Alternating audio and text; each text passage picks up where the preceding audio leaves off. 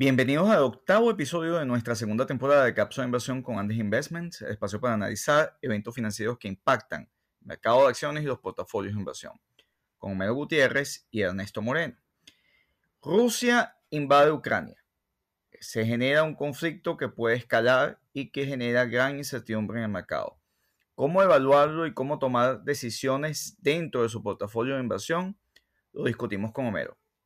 Las opiniones expresadas son individuales y no constituyen recomendación de inversión o venta de productos. Los datos y desempeños pasados no implican el comportamiento futuro. Consulte a su asesor de inversión independiente antes de invertir. Hola Homero, ¿cómo estás? Hola Ernesto, muy bien. ¿Cómo estás tú?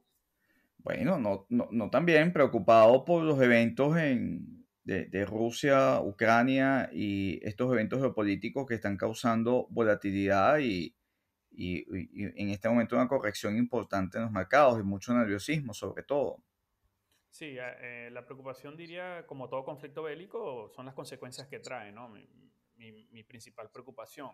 Sí, vamos, vamos a hacer en esta, en esta conversación detalle de qué, qué esperar, o sea, cuáles son los hechos que se presentan en este momento y cuáles serían los efectos económicos y sobre los portafolios de inversión que podemos considerar, Homero, para ilustrar nuestras escuchas aquí lo que, más allá de convertirnos en ucraniólogos, ¿no? Eh, de tratar de determinar las causas de todo este conflicto, vamos a ver un poco hacia adelante, ¿no? ¿Qué es lo que puede venir? Primero hay que determinar si este conflicto es temporal o es permanente, dado que si es un conflicto temporal, eh, sus efectos sobre el mercado de valores y la economía global se irán disipando en la medida que el conflicto vaya pasando. Si el conflicto es permanente, sí puede afectar la la visión de inversión de largo plazo. ¿En, qué sentido? Bueno, que tendríamos precios del petróleo más elevados. Cambia, y esto es muy importante, la perspectiva de ingresos del sector defensa. Y también, si es permanente, también las sanciones internacionales del gobierno americano, ¿no? que podrían afectar ciertos sectores y de alguna manera sacar la oferta en algunos mercados. Sí, más allá de temporada temporada permanente, porque realmente para mí el conflicto viene desde 2014 al menos, ¿no? con la anexión de Crimea por parte de Rusia, eh, en, primer lugar. En segundo lugar, yo, yo diría si es escalable más fuera de, del terreno ucraniano o no, porque eh, eh, en este punto, en el momento en que estamos grabando este podcast, las reacciones tanto de la OTAN como de la Comunidad Económica Europea han sido muy tímidas ¿no? respecto a si ah, más allá de las declaraciones y, unas sanciones que ni siquiera afectan los productos de exportación de, Rusia, no ha habido más nada. Entonces, ¿es escalable o no este conflicto? ¿no? Esa es la primera pregunta.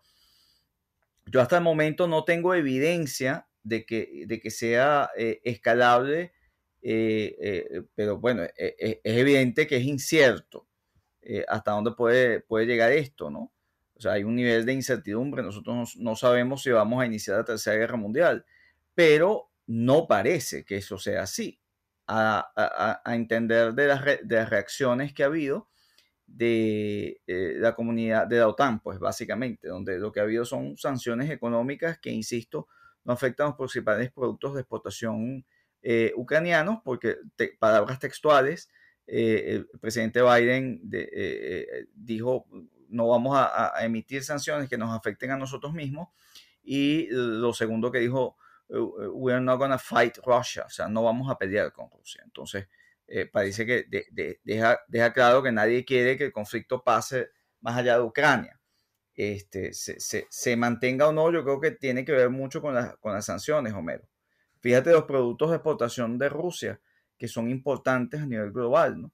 El paladio, el platino, el oro, que son sus tres, los, tres primeros productos que tienen mayor peso en la producción mundial. Eh, el petróleo es el cuarto. Eh, Rusia este, eh, exporta el 8.4% de la producción global de petróleo, el gas y por supuesto el efecto que tiene en particular con países como Alemania, donde más del 64% del gas que consume Alemania viene de Rusia níquel importante para los sectores de semiconductores, baterías y en general el sector industrial, trigo y no solo, y, Ucrania también. Ucrania es un gran productor de trigo y Rusia exporta 5% de la producción de trigo global. eh, aluminio, carbón, cobre, plata en general. Eh, estos son los productos de exportación, pero hasta ahora eh, Occidente no ha hablado de sanciones que afecten esas exportaciones, sino sanciones que van, más, van a bancos y van a algunas personalidades. ¿no? Sí, yo creo que en ese sentido, si las sanciones no afectan la oferta exportable, el impacto sobre la economía global se irá disipando mucho más rápido. ¿En qué sentido? de, bueno, de, que, los equilibrios en, los mercados, el petróleo de alguna manera reducirá su precio, porque básicamente la reacción que estamos viendo hoy en los commodities es por una prima de incertidumbre. Sí, es la prima, la prima de incertidumbre va a generar una volatilidad espectacular hoy.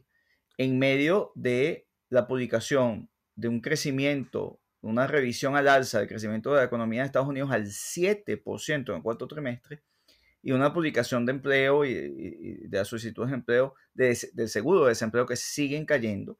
O sea, dos indicadores que robustos para la economía de Estados Unidos.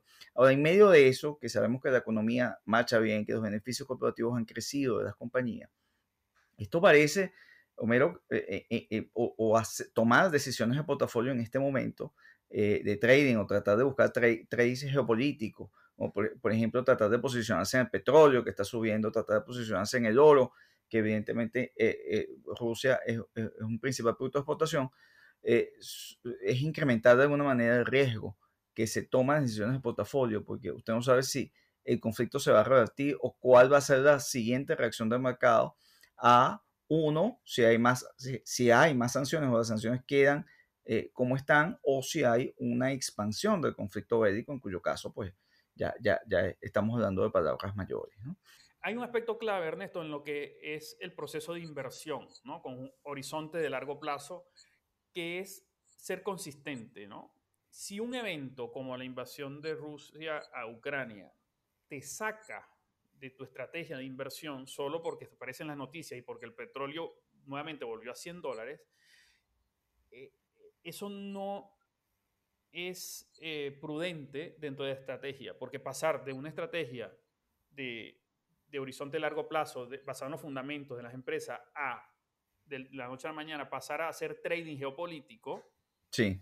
que ciertamente hay gente que puede estar haciendo mucho dinero haciendo este tipo de trading, pero es un, es un trading que requiere también preparación. Que como muchos otros perdiéndolo, como muchos otros perdiendo, Homero, pero lo que tú dices es muy importante. Tú, si usted tiene una estrategia de portafolio alineada en un sentido, e, es comprensible que ante incertidumbre, por ejemplo, usted aumente la posición de efectivo. Eso es comprensible. Lo que es más difícil o, o, lo que es más arriesgado es que usted cambie esa estrategia en función de incorporar cosas porque se imagina un mundo distinto. Como por ejemplo, viene la Tercera Guerra Mundial, entonces a mí me conviene ahora invertir en petróleo y defensa, por ejemplo. Y usted abandona todos los demás sectores. Entonces ahí es donde tiene que tener mucho cuidado.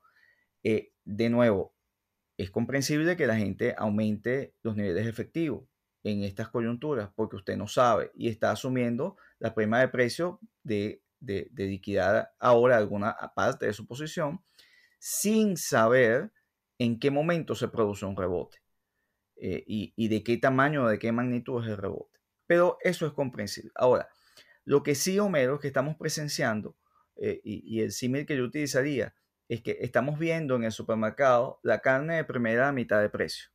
Estamos viendo desde el punto de vista de valoraciones, compañías que están sustancialmente bajas. Si usted se siente en ellas, usted conoce su modelo de negocio eh, y usted siente que bajo ningún escenario e, ese modelo de negocio va a sufrir más allá de toda la economía por una escalada, si es el peor escenario de este conflicto, usted debería mantenerse tranquilo, asumiendo que hoy vamos a ver eh, eh, correcciones importantes y sin olvidar que antes de abrir el mercado, el día de hoy, 24 de febrero, estamos más del 16% abajo en, índices como el Nasdaq en lo que va de año.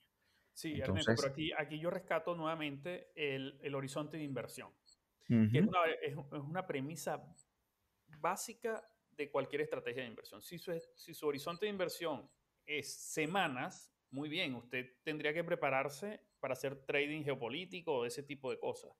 Pero si su, su horizonte de inversión es a cinco años, usted no debería realizar mayores movimientos a su portafolio por la ocurrencia de un evento que todavía, desde mi punto de vista, no sabemos si es algo temporal, como ocurrió con lo de Crimea, que Rusia se anexa a Crimea y eso quedó ahí, desde mi punto de vista, o esto va a ser un conflicto permanente que va a afectar otras fronteras de Europa con Rusia.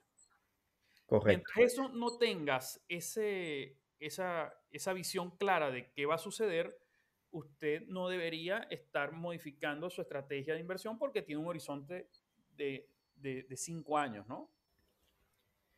Bueno, Mero, esperemos que por el bien de la humanidad el conflicto no escale y por el bien de los portafolios de inversión, que los inversionistas mantengan ese foco sobre sus objetivos y su plan de inversión, porque desviarse a especular por eventos puede ser más riesgoso y doloroso que mantener su convicción sobre la, la cesta de inversión que tienen, siempre y cuando ésta sea congruente con sus objetivos de mediano plazo, modelos de negocios congruentes, generación de, de, de flujo de caja, etc. Bueno, Mero, hasta la próxima cápsula. Bueno, Ernesto, hasta la próxima cápsula.